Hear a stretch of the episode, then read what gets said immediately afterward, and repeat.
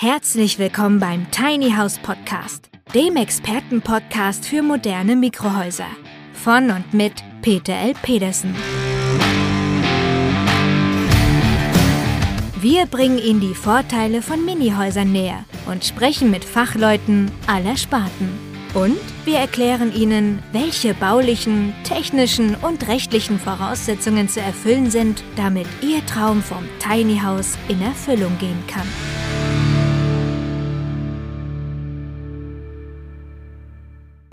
Über 400 denkmalgeschützte Fachwerkhäuser. Der Kern der Altstadt von Celle. Touristen lieben das Schlendern durch lebendige Geschichte. Unweit der Altstadt das Zeller Schloss. Lang ist es her, dass die Herzöge von Braunschweig-Lüneburg für Glanz und Skandale in der niedersächsischen Provinz sorgten. Na, wenn das kein schöner, idyllischer Einstieg in das Thema Tiny House Wohnsiedlung in der kleinen Residenzstadt Celle in Niedersachsen war, dann weiß ich auch nicht. Moin moin, verehrte Tiny House Enthusiasten, und schon wieder haben wir eine neue Folge am Band und heute geht es um konkrete Grundstücke. Das passt ja nun gerade zu der letzten Folge, wo wir über das Thema Inflation gesprochen haben und feststellten, dass das Geld auf dem Konto permanent wertmäßig sinkt und wir etwas machen müssen. Und wir hatten schon gesagt, geht raus aus dem Geldwert Euro, geht rein in Sachwerte, und dafür haben wir heute ein Thema, das ist so wunderschön. Lass uns einfach gemeinsam hineinhören. Erst einmal vorab, wo liegt Celle? Natürlich in Niedersachsen und circa so 30-35 Kilometer nordöstlich der Landeshauptstadt Hannover. Celle ist eine Kreisstadt mit circa 70.000 Einwohnern und gilt so als südliches Einfallstor in die Lüneburger Heide. Und wie im Vorspann schon erwähnt, hat Celle eine wunderschöne Altstadt, die auch im Krieg erhalten geblieben ist, und es wird geprägt durch Massen, 400 Fachwerkhäuser und einem wunderschönen Renaissance-Schloss. Ja, und wir sprechen heute tatsächlich über die erste allgemeine Wohnsiedlung für Tiny Houses überhaupt in Deutschland, die nach § 4 Baunutzungsverordnung genehmigt worden ist. Die Siedlung entsteht etwas südlich des Zentrums im Stadtteil Altstadt-Blumlage.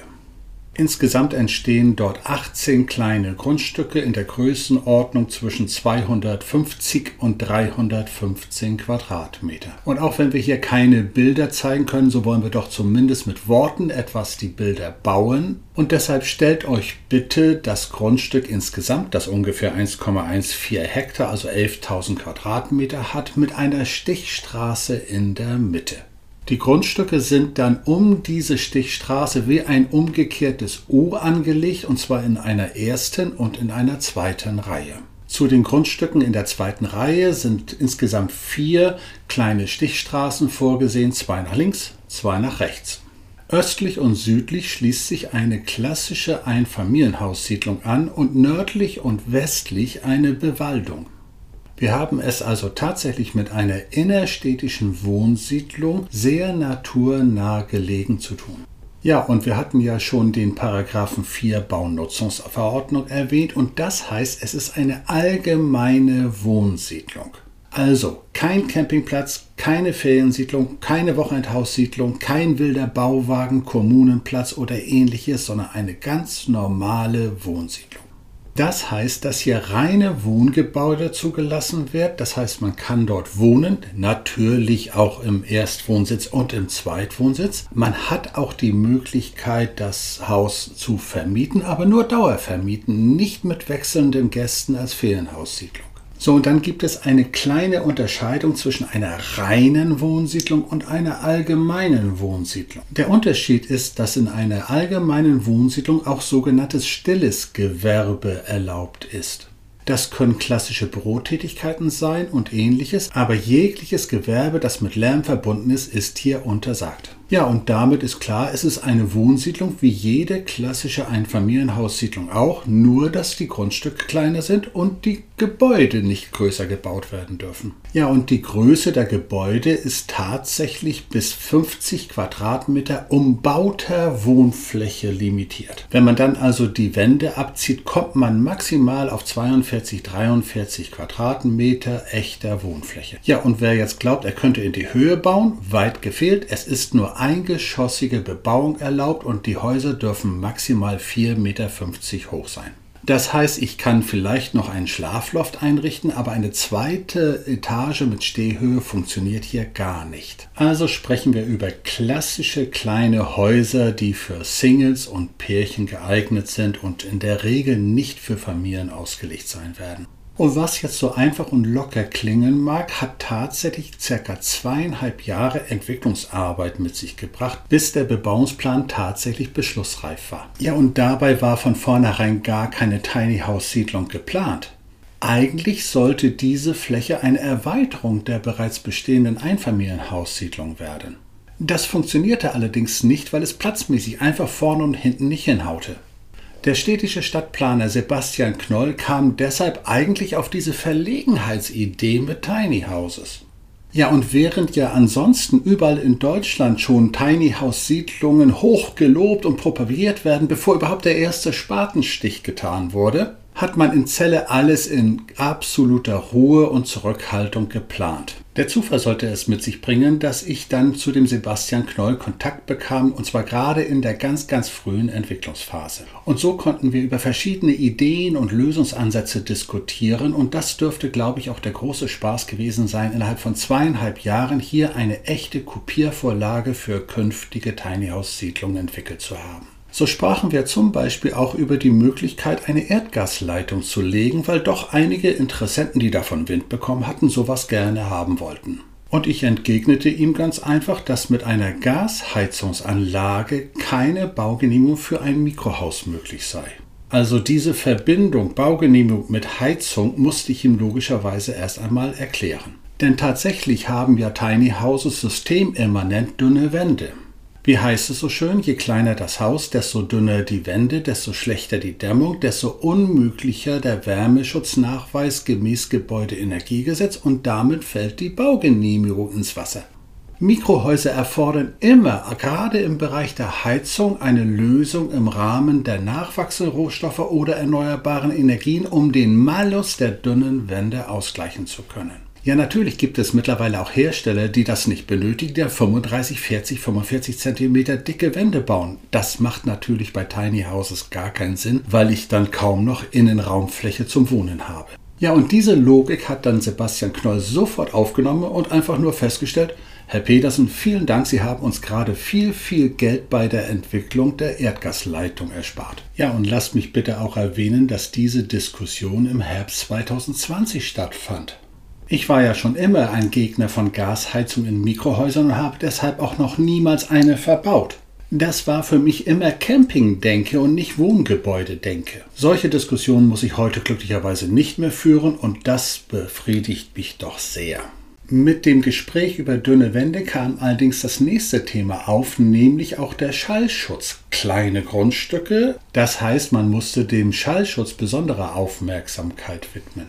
Damit war auch dann schon klar, dass auf den Grundstücken gar keine Parkplätze eingeplant werden, sondern dass ein gemeinschaftlicher Parkplatz vor dieser kleinen Wohnsiedlung eingerichtet werden soll. Selbstverständlich kann man mit dem eigenen Wagen auch bis auf das Grundstück fahren, nur parken muss man dann außerhalb. Eine besondere Aufgabe bestand jetzt darin, die umwelttechnischen Bedingungen für diese Fläche zu erfüllen. Auf der Fläche stehen nämlich nach wie vor noch einige Bäume, und die mussten weg.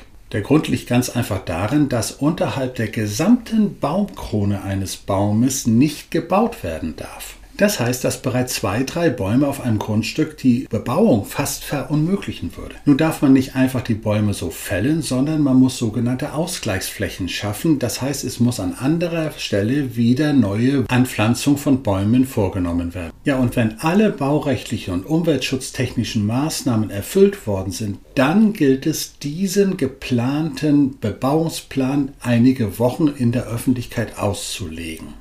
Warum macht man das? Ganz einfach, damit betroffene Anwohner das einsehen können und möglicherweise sogar Einspruch einlegen können. Und das ist natürlich hier wie bei so vielen geplanten Projekten in Deutschland auch passiert.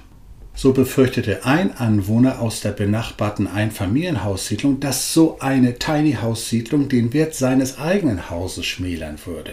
Ja, und die Ängste kamen ganz einfach daher, dass man vermutete, hier würde fahrendes Volk auftauchen, eine wilde Bauwagenkommune entstehen oder wie es auf immer mehr Campingplätzen entsteht, dass dort unter dem gesetzlichen Radar dort Leute leben und hausen. Die Stadt Celle hat dann allerdings auch diese Leute mit ins Boot genommen und aufgezeigt, dass es hier sich um ganz klassische Wohnhäuser eben nur etwas kleiner als üblich handeln wird. Die meisten neuen Anwohner werden vielleicht sogar aus der näheren Umgebung von Celle kommen, die vorher ein großes Wohnhaus bewohnt haben und jetzt einfach nur sagen, irgendwann reicht es mit der großen Hütte, ich möchte ein kleines Grundstück und ein kleines Haus haben. Und dann wird diese Siedlung ganz sicher auch für Menschen interessant sein, die irgendwo in Deutschland bisher gelebt haben, aber sich sagen, ich bin regional nicht gebunden und ich suche einfach nur eine schöne Alternative. Ruhig gelegen, alle Versorgungsmöglichkeiten sind vorhanden und vom Preis-Leistungs-Verhältnis soll das dann auch noch passen. Für die wird die Residenzstadt Celle garantiert eine richtig tolle Lösung sein. So, und dann gab es noch einige Besonderheiten, die bei der Planung wichtig waren. Da es ja nur eine breite Stichstraße in diese kleine Siedlung gibt, war das Problem gegeben, dass die Häuser der ersten und der zweiten Reihe unterschiedlich geplant werden müssen. Während die Tiny Houses in der ersten Reihe, also direkt an der Stichstraße, 50 Quadratmeter sein dürfen und die Grundmaße eigentlich flexibel geplant werden können, gilt für die Grundstücke in der zweiten Reihe, dass sie maximal Straßenzulassungsbreite von 2,55 haben dürfen. Warum ist das so? Ganz einfach, die Häuser für die zweiten Reihe müssen über die Straße auf die Grundstücke transportiert werden können. Ein Heben über fremder Leute Häuser wurde von vornherein aus Sicherheitsgründen untersagt. Wenn jetzt aber diese kleinen Stichstraßen zu der zweiten Reihe noch breiter gebaut werden würden und dann obendrein der Radius, der Kurvenradius, um in die Stichstraße einzuschwenken, größer sein müsste, dann wären die Grundstücke kleiner geworden. Also gilt für die Grundstücke in der zweiten Reihe, dass die Häuser nicht breiter als 2,55 Meter sein dürfen. Während also in der ersten Reihe zum Beispiel Rolling Bungalows bis zu 50 Quadratmeter gebaut werden dürfen, können in der zweiten Reihe klassische Rolling Tiny Houses oder auch die Tiny Bauernkarten mit Fachwerkfassade gebaut werden. Und selbstverständlich hat auch die Stadtplanung in Celle daran gedacht, dass man noch Stauraum auf dem Grundstück benötigt, sodass natürlich ein Nebengebäude wie zum Beispiel ein Gartenhäuschen auch gebaut werden darf. Und während dieser Planphase von knapp 2,5 Jahren kam auch noch ein ganz anderes Thema auf, das doch etwas Nervosität mit sich gebracht hat. Der eine oder andere fragte, ob nicht 1, 2, 3, 4 Quadratmeter mehr möglich seien. Das wurde konsequent abgelehnt, weil das eine würde das andere nach sich ziehen und irgendwann hätte man dann 60, 70, 80 Quadratmeter große Häuser auf diesen kleinen Grundstücken gehabt. Das heißt, diese maximale umbaute Wohnfläche von 50 Quadratmeter ist absolut fix. Nun schwante dem städtischen Stadtplaner auch zwischendurch schon, dass vielleicht so mancher glaubte, er könnte irgendeine Hütte aufstellen, ohne zu berücksichtigen, dass man ja die ökologische Nachhaltigkeit nachweisen müsse. Auch der Stadtplaner hat schon hier und da herausgehört, dass ja alles angeblich kein Problem sein sollte und wenn er dann recherchierte, stellte er fest, die kriegen gar kein baugenehmigungsfähiges Haus hin. Nun mag man sagen, was geht es die Stadt an, das ist doch das Problem des Grundstücksbesitzers. Doch weit gefehlt, der Verkauf dieser Grundstücke ist mit einer Baupflicht verbunden, sodass der Grundstücksbesitzer zeitnah auch ein Haus bauen muss. Also Spekulation und Wertsteigerungserwartung für einen Wiederverkauf des Grundstückes, das sollte hier nicht passieren. Doch für den Fall, dass der Grundstücksbesitzer dann doch nicht rechtzeitig bauen kann, würde automatisch das Grundstück wieder an die Stadt zurückfallen. Das heißt, der gesamte Kauf wird rückabgewickelt und es müsste neu verkauft werden. Das ist mit nicht unerheblichem finanziellen und arbeitstechnischem Aufwand verbunden und das wollte man nicht. Deshalb soll den künftigen Grundstücksbesitzern auferlegt werden, bereits vor Erwerb des Grundstückes nachzuweisen, dass auch tatsächlich die baurechtlichen Voraussetzungen seines Tiny Houses erfüllt werden können. Das bedeutet, dass in jedem Falle im Vorwege mit einem professionellen Tiny House Hersteller die Absprache getroffen werden muss. Man sieht darin zwei besondere Vorteile. Auf der einen Seite einen aktiven Verbraucherschutz, damit nicht jemand auf irgendeinen wilden Hersteller, der gar nichts erfüllen kann, hereinfällt. Und für die Nachbarschaft in der Einfamilienhaussiedlung wurde damit auch ein beruhigender Faktor eingeplant, damit die befürchtete Bauwagenkommune gar keine Chance haben kann. Ja, und für die Interessenten, die nicht unbedingt alles bar bezahlen wollen, das heißt Grundstück, Haus und Nebenkosten, für die kommt jetzt das auf, was wir schon in einer der letzten Folgen besprochen haben, nämlich eine besonders günstige Finanzierungsmöglichkeit. Hört euch dazu ruhig noch einmal die Folge 12 an, wo ich ja die Möglichkeit hatte, mit dem Vorstand der PSD Bank aus Hannover zu diskutieren und der als erster überhaupt in Deutschland die Möglichkeit eröffnet hat, ein Tiny House wie jedes andere Wohngebäude gemeinsam mit Grundstück und Nebenkosten über eine Baufinanzierung zu kreditieren. Ja, und hier wäre natürlich dann auch gleichzeitig die zweite Bedingung für die künftigen Grundstückskäufer gegeben, denn ohne ein richtiges Energieeffizienz-Tiny House geht auch finanzierungstechnisch nichts. So, und damit wären wir bereits beim Thema Geld. Und die Frage ist sicherlich berechtigt, was kostet denn hier so ein Grundstück?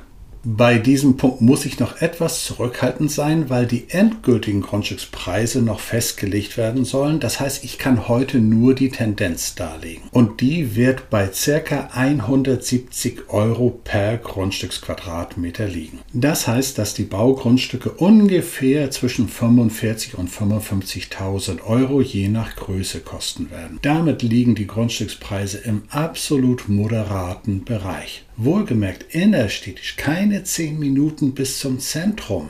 Die Landeshauptstadt ist innerhalb von einer halben Stunde erreichbar. Also wer da noch über den Preis diskutieren möchte, was die Stadt garantiert nicht tun wird, der soll sich hinten anstellen und dann wird es wahrscheinlich nichts. Ja, und da es sich hier um reguläre Baugrundstücke handelt, ist es natürlich auch für die Baufinanzierung als Voraussetzung gesichert, die ja natürlich eine Grundschuldeintragung ins Grundbuch erfordert. So, und zu dem reinen Kaufpreis kommen natürlich dann noch einige Nebenkosten, die man nicht vergessen darf. Erst einmal möchte Vater Staat 5% Grunderwerbsteuer haben. Diese fallen allerdings nur für das Grundstück und nicht für das Tiny House an, was ja ein anderer Vertragsgegenstand ist. Dann wird die Erschließung auf den Grundstücken ein paar Tausend € kosten und man muss mit ca. 2.000 € noch Baugenehmigungsverfahren rechnen. Die notarielle Beurkundung des Grundstückskaufs und die Eintragung im Katasteramt werden noch einmal ein paar Hundert € kosten, die man auch nicht vergessen sollte.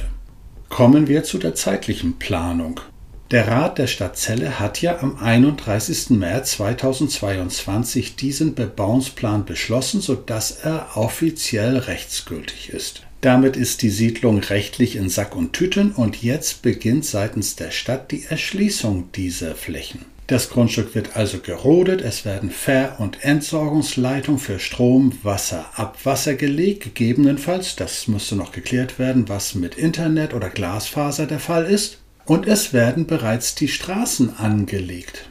Das soll bereits in den nächsten Wochen losgehen, sodass der Abverkauf der Grundstücke im Mai, aber ich denke eher, es wird Juni werden, da wird das Ganze dann starten. Wer jetzt also direktes Interesse hat, sollte trotzdem schon zeitnah anfangen, die Vorbereitungen zu treffen. Ja, und da der Erwerb ja grundsätzlich nur in enger Zusammenarbeit mit dem Hersteller des künftigen Tiny Houses möglich ist, empfehle ich ausdrücklich jetzt einmal zeitnah einen unserer regionalen Servicepartner zu besuchen und mit dem alles weitere zu besprechen. Ganz zuvor, das muss natürlich erstmal ausgewählt werden, welcher Haustyp überhaupt gewünscht ist, denn davon ist ja abhängig, welche Grundstücke überhaupt geeignet sind, auf die man sich bewerben kann. Dann sollte für diejenigen, die nicht alles bar bezahlen wollen, können oder möchten, auch geklärt werden, wie es mit der Finanzierung aussieht.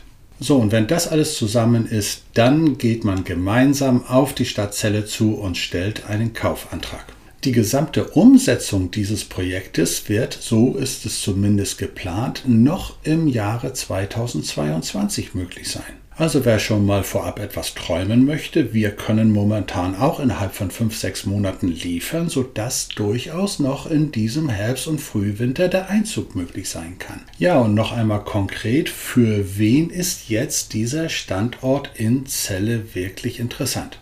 Also erst einmal für alle, die mit Erst- oder Zweitwohnsitz es privat nutzen wollen. Also auch für diejenigen, die vielleicht noch ein paar Jahre an einem anderen Standort beruflich tätig sind und das vielleicht jetzt erstmal nur als Ferienhaus nutzen wollen, um es dann nachher als Hauptwohnsitz nutzen zu können, ist das eigentlich eine gute Idee. Aber selbstverständlich ist es auch als Kapitalanlage interessant, wenn ich einfach das Grundstück kaufe, es alles herrichte, das Tiny House aufbaue und langfristig vermiete. Wie ja bereits erwähnt, möchte die Stadt hier keine wechselnden Gäste, also keine Ferienhausvermietung, aber Dauervermietung ist selbstverständlich akzeptiert. Und das gilt dann nicht nur für den privaten Nutzer, sondern natürlich auch für denjenigen, der es vielleicht als Büro nutzen möchte. Auch das ist hier mit stillem Gewerbe durchaus erlaubt. Und hier kommen dann auch die typischen steuerlichen Vorteile für mobile Tiny Houses zum Tragen.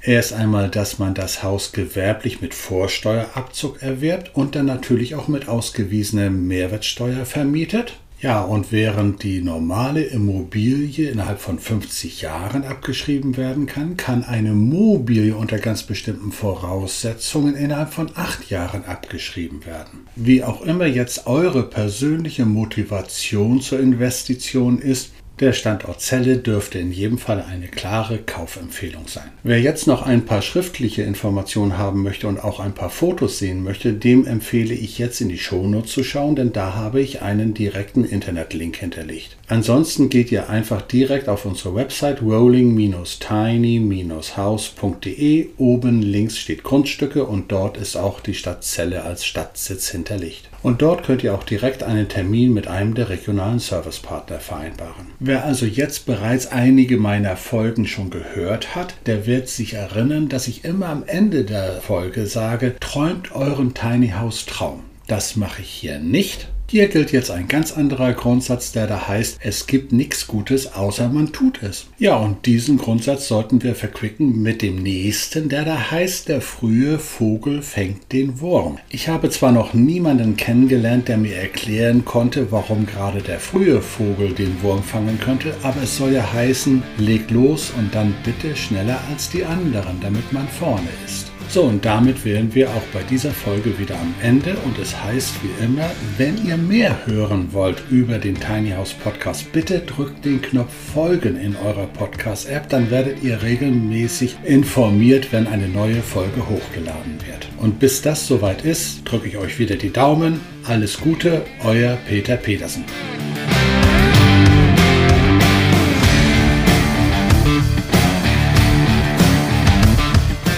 Tiny House Podcast ist eine Produktion der Berufsakademie Mecklenburg-Vorpommern in Zusammenarbeit mit der Rolling Tiny House GmbH.